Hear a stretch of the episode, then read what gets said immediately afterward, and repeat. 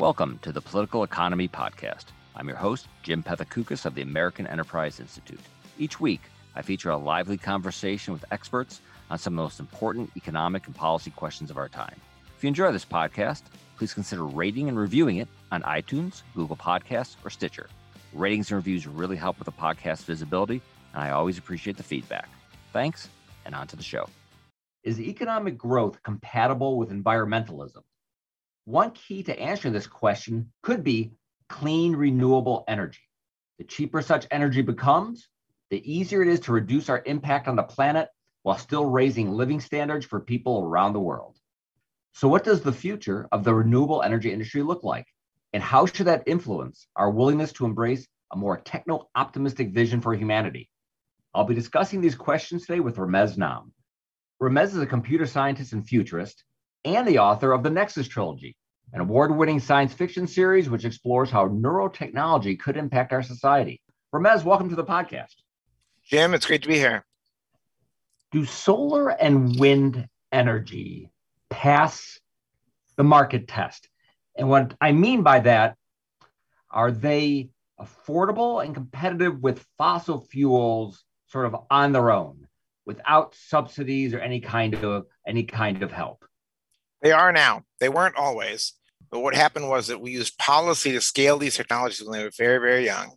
And as these technologies grew, they got tremendously cheaper in sort of a way similar to how computing has gotten cheaper through Moore's law. A general purpose law called Wright's law governs the reduction cost of other mass produced technologies.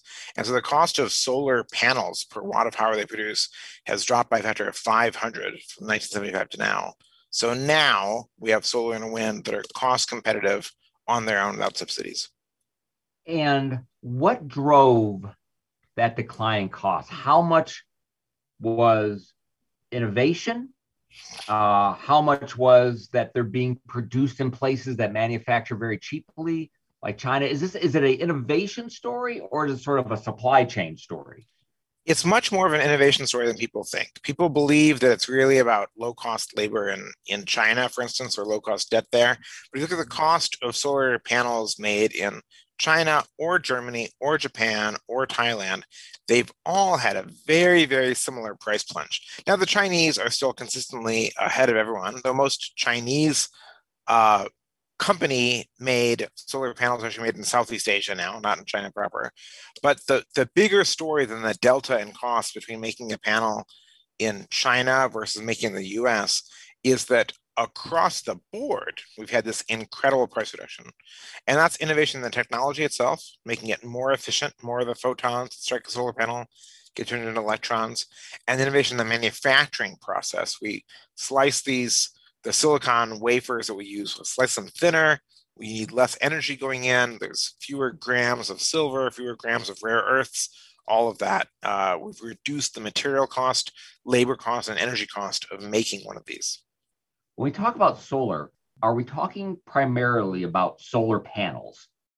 But I know there are other kinds of solar technology, such as concentrated solar. Yeah, we're talking about solar photovoltaics. So there is concentrating solar power that uses mirrors to concentrate heat to make steam and drive a turbine. That technology still exists and still moving along.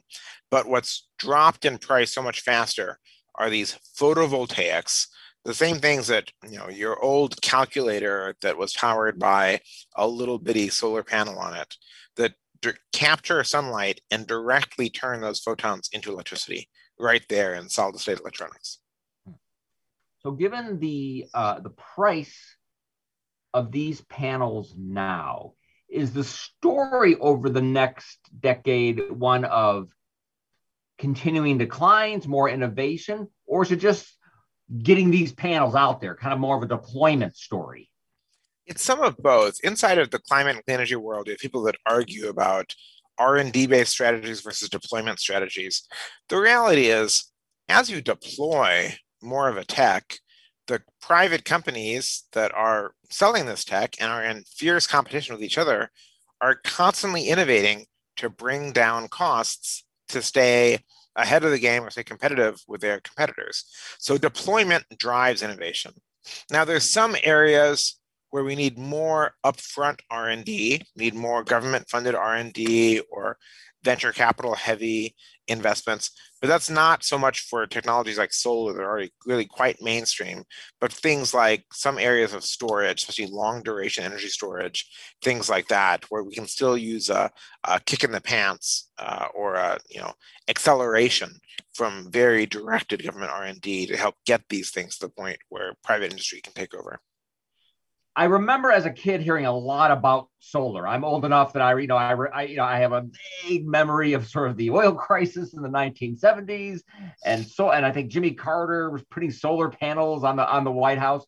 Was is there like an alternate history where like where solar is where we moved way faster in solar, and solar would already be sort of a, a much more ubiquitous technology? There might have been. Um, I think it's easy to tell that story, and I think we could have gone faster, but I'm not sure it would have been radically, radically faster. Look, it took scale to get the costs to come down. Uh, and so the sooner we invested in scaling these technologies, the faster they would have come down. Uh, we are where we are now. Climate change is real and it's problematic. But the good news is that because the cost of clean energy technologies and related ones like electric vehicles and so on, because all are getting so cheap, it no longer looks like to be a sacrifice for us to clean up our energy system.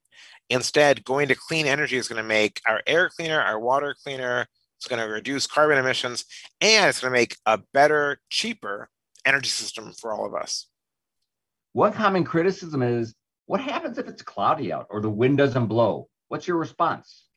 Yeah, solar and wind are variable. They are intermittent, if you will, uh, but they're also somewhat predictable on the macro scale. They're mostly counter cyclical. The sun shines only during the day, wind blows more at night. There's a lot more sunshine in summer, a lot more wind in winter. So the importance of grids, of large scale grids to integrate these resources matters a lot. Because some of the problems Texas is having, it actually has very little to do with solar and wind. It's really coal plants and gas plants going offline there primarily. But Texas's problem is that they're an isolated grid all by itself. They've, you know, during the blackouts in Texas, you've got neighboring states like Oklahoma that have huge amounts of power available very, very cheaply that can't deliver it a few hundred miles away because Texas has chosen to be on its own. So the value of grids is quite high and smart grids, we can software control uh, demand to some extent to match it to when energy is available. But then of course we have to address energy storage.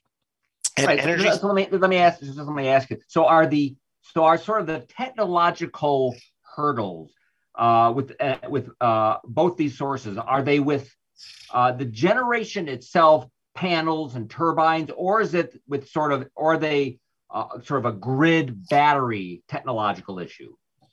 You know, I think it's some of both. There's three or four ways you can address this intermittency that comes with renewables. You can massively overbuild renewables, and because they're so cheap, you could do that. So that even if you had only half the wind blowing, you overbuilt your wind turbines by a factor of two, you're fine you can ex- make grids bigger, or you can address this issue of storage. And storage used to look incredibly hard and incredibly expensive, but the cost of lithium ion batteries has dropped by a factor of 10 just since 2010. 90% price decline in the last 10 years. And we have other battery technologies like Flow Batteries, I'm an investor in a Flow Battery company that's going public right now via SPAC, 1.1 billion dollars. That can, you know, for a couple pennies, can store 12 hours of electricity at grid scale, and that allows you to solve not all, but a whole lot of these variability and intermittency issues.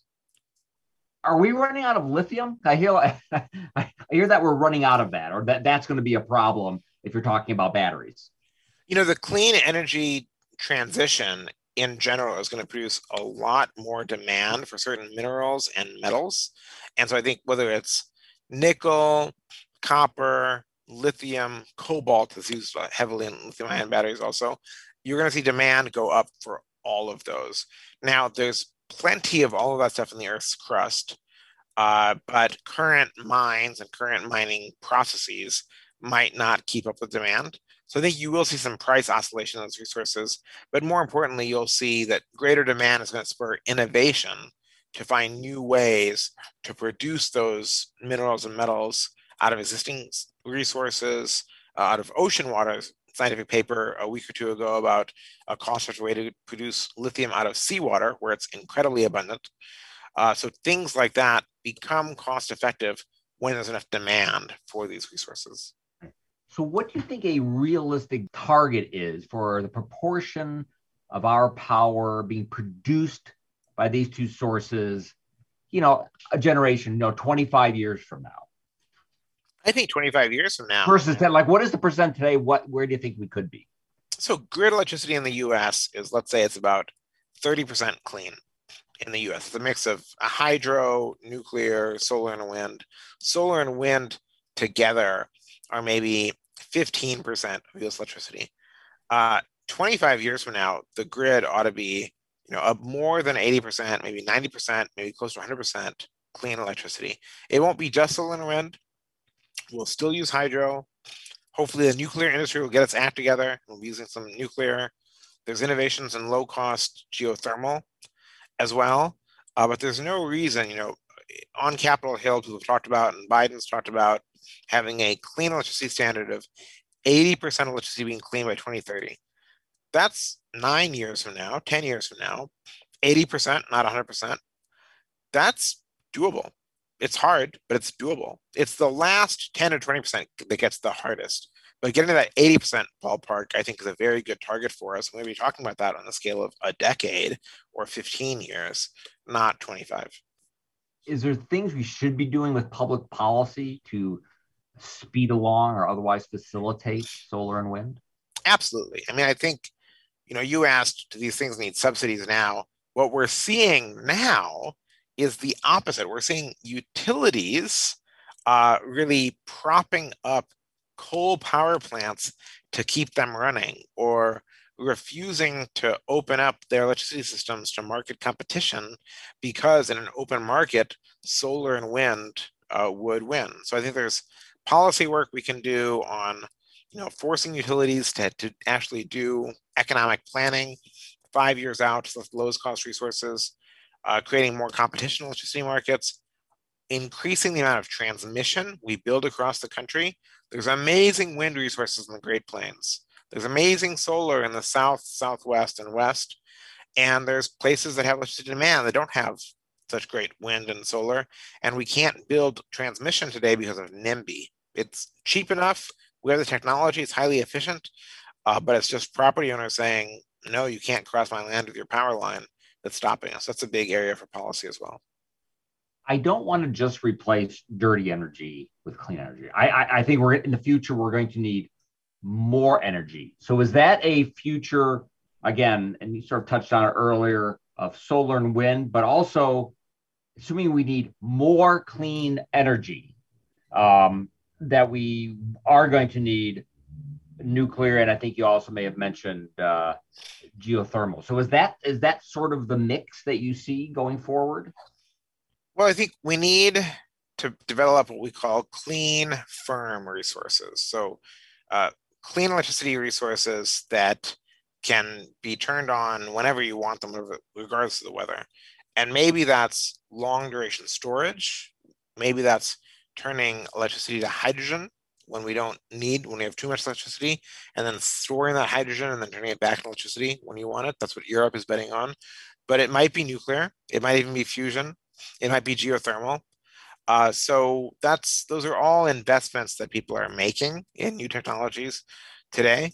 Uh, solar and wind can be the backbone of the new electricity grid. They'll be the cheapest cost the base price electrons, if you will, but we do need some other resources to help firm them up at hours that they're not doing well. Well, what got you interested in this? So really, I came into it from wanting to understand what the state of the planet was. I've mm-hmm. been in tech my whole life, been a tech optimist, and it was really just a curiosity one day, swimming in a beautiful beach in Mexico, uh, loving the water, falling in love with like this crystal blue water, seeing litter on the shore and being like, well, why is there litter? And that got me thinking about other environmental things that I'd never really spent much time investigating. And so I thought I would look into the issue and how, what are the real environmental challenges? Is climate change real? And what's my responsibility as a human? And can we solve these problems? but you call yourself a tech optimist. And what you're talking about, uh, I think, is a world of uh, of growth and trying to find a way to power that growth in a uh, in a sustainable way that doesn't ruin uh, the climate. Are people who sort of take the other side, who uh, think, you know, you're you're on the wrong path. That growth is killing the planet. That these are just sort of temporary fixes uh, to delay sort of the inevitable changes we're going to have to make in, as far as accepting certain living standards. Do they not understand? What do you think you get that they don't? I think I get the long history of surpassing apparent limits and the long history of reducing pollution uh, or waste while increasing prosperity. I mean, if you go back to the 19 late 1960s, we had the ozone hole, we had air pollution, smog in New York and LA and London that was, you know, so thick you could cut it with a knife. We had polluted water supplies. We had the, the Cuyahoga River, you know, outside of uh, Columbus, Ohio, caught on fire because it was so covered with oil and chemicals and debris and so on. We solved all of that. The air in the US is the cleanest it's been. The water is the cleanest it's been. In the US, our rivers don't catch on fire.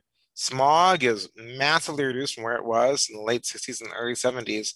And we solved that while, you know, doubling or tripling GDP per capita in that time, growing the economy, giving people more prosperity. So we can actually do this. Technology is amazing if we put our minds to it and use policy to drive it forward. Do you do you uh, do you often debate these issues, or do you ever debate these issues with um, environmentalists who think uh, who you know who, who think what, what, what you're what you're describing is uh, is the wrong path or even dangerous? Yeah, I debate with degrowthers all the time, and honestly, I think degrowthers are dangerous because you know, it turns out, you know, your this podcast is on AEI. Your audience is is you know believes in economic freedom and so on.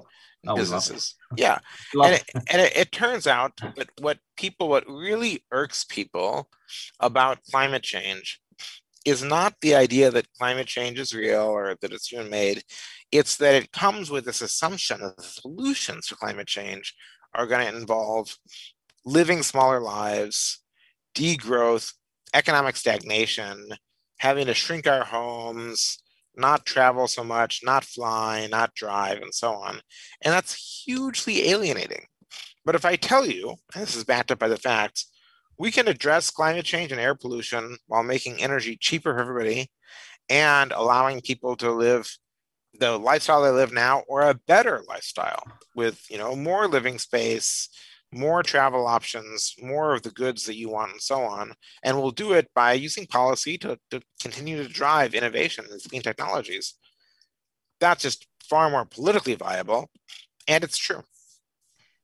Know, I, I've been reading like what some of the you know with with futurists and other forward thinkers, you know, what they were writing in the uh, you know in the late 50s, 1960s, and the vision they described is very much what like what you described it was it was an exciting vision of of expansion and growth and humanity living better you know colonizing you know the the, the solar system cities you know cities in the under the ocean. And then that sort of changed and people who began talking about the future began painting a very different vision of uh, uh you know a vision of sort of retreat of of, of, of, of sort of worse living standards um, has that turned back at all? Or are people who are sort of future thinkers, is that still the primary vision they're putting forward? That's certainly the vision I see from Hollywood. But do, do people who talk about the future a lot, are they still sort of trapped in that sort of 1970s mode? Yeah, there are both optimistic and pessimistic future thinkers. I think, you know, from a narrative standpoint, you can't have a story where and then everything got better because it just it doesn't have any narrative tension. So I think one reason that you see dystopias or large challenges or whatnot in movies and, and novels and so on is you've got to have something for the the heroes and protagonists to actually fight against and overcome. So that that clouds the issue somewhat. But it's it's undeniable that climate is on people's minds. I live in Seattle. We just went through a massive heat wave. Yesterday it was 108 degrees. This is in June. The previous record was 103. That was set during August, which is when it typically it's hottest here. We've only been over before this year 100 degrees three times. Uh, we passed 100 degrees three times this year. Portland was up to 115, uh, 116, and almost set a record for Vegas and Portland. So I think when you look at that, people can get very pessimistic and very bleak because they see this real problem coming that we've underinvested in. Despite that, I do think that there's every possibility that we can build a world of more abundance, uh, a world where the average person on earth and nearly every person on earth is much better off than they were a generation ago. Uh, but it will take some effort, and there will be some things that get worse rather than better. Can we get to a future of abundance if most people have an apocalyptic or dystopian view of the future?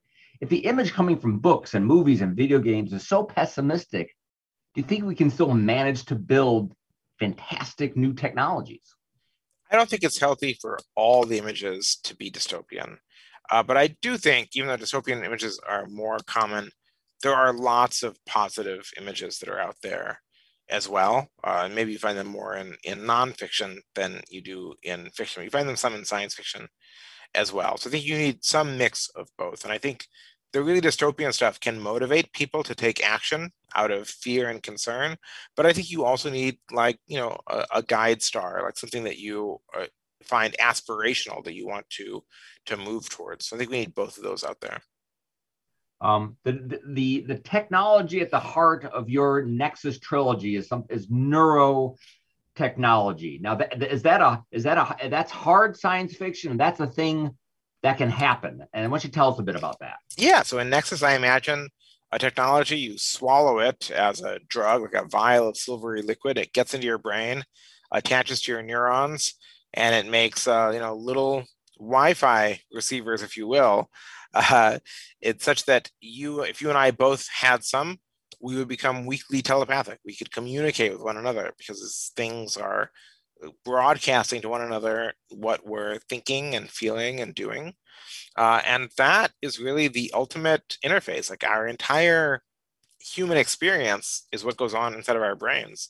So I wanted to talk about this sort of technology that would allow people to communicate directly from person to person, allow them to install apps inside of their brain, allow them to have control over what's happening inside of their mind and their body, uh, and then really write a story that was about uh, freedom. It was about who gets to control this technology, who gets to decide who can use it and, and not use it. How will it be used by nation states, by private individuals, and, and so on. Now, now this this is a series that takes place uh, you know, you know, 20 or 20 or 30 years from now. And is that world, and the way I, I don't sort of divide between dystopian fiction and utopian. Uh, the way I think about it is, it, it, does fiction just show a terrible world um, where there's no hope and you wouldn't want to live versus a world um, that you might want to live in, not perfect, like this world isn't perfect, um, but is better in some key ways. And you can imagine yourself living there. Is the world of the Nexus trilogy a place you'd want to live? Yeah, I think it is. I mean, uh, again, as an author, I'm writing science fiction novels that are hooked thrillers, so I have to keep the reader hooked. So to right. me, the the world Nexus is an amazing technology, and I show it being used for people communing with one another, meditating, uh, talking to their artistic kids, creating art together, experiencing music together, uh, all sorts of positive uses. But of course, you can't focus on just positive uses to make an exciting book.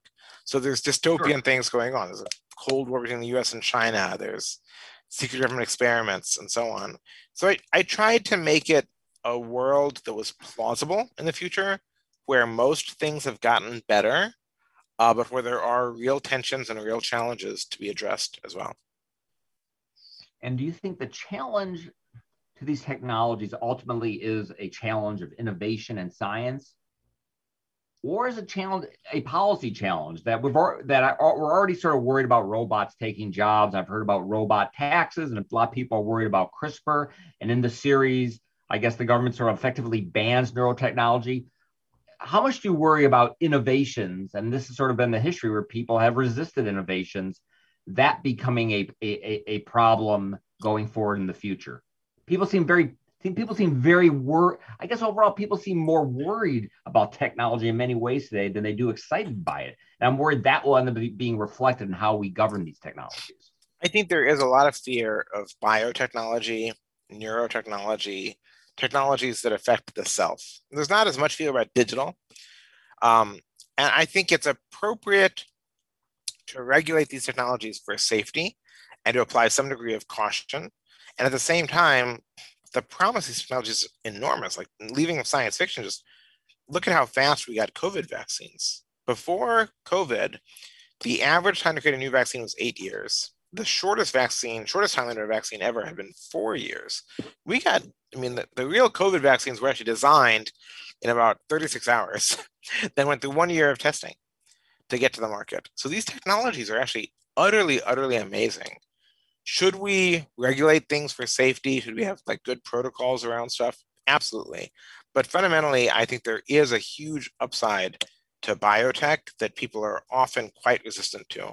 And so part of what I was trying to write with Nexus was a world where people were very afraid of this, these technologies, and that by being so afraid, they'd regulated them out of the official market and into the black market, where they were less regulated, less safe, and so on, as a sort of an analogy to the war on drugs in a certain way as well. And that I think is not the right answer. My guest today has been Ramez Naam. Ramez, thanks for coming on the podcast. Jim, it's been a pleasure.